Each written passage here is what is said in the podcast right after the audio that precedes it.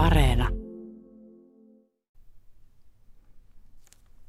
Päivän mietelause on 120 vuoden takaa.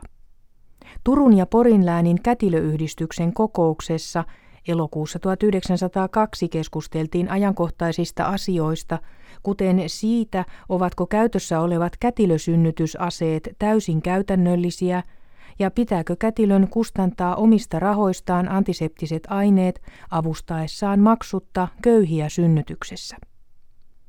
Yhdistyksen puheenjohtaja Neiti H. Lindqvist muistutti tervehdyspuheessaan myös ystävyyden merkityksestä. Täten ajatuksia vaihtaessamme löydämme ystäviä, monastikin koko elinajaksemme.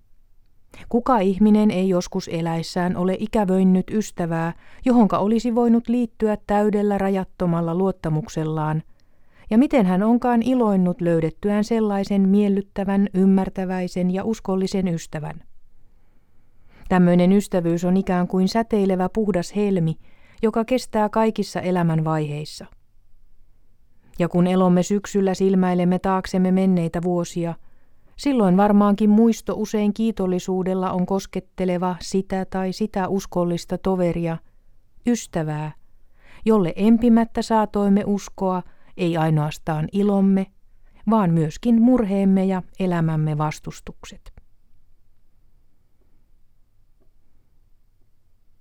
Mietelauseeksi luin otteen neiti H. Lindqvistin tervehdyspuheesta Turun ja Porin läänin kätilöyhdistyksen kokouksessa vuonna 1902. Tämän viikon mietteet valitsi Seija Aunila. Maanantaina vietetään ystävän päivää.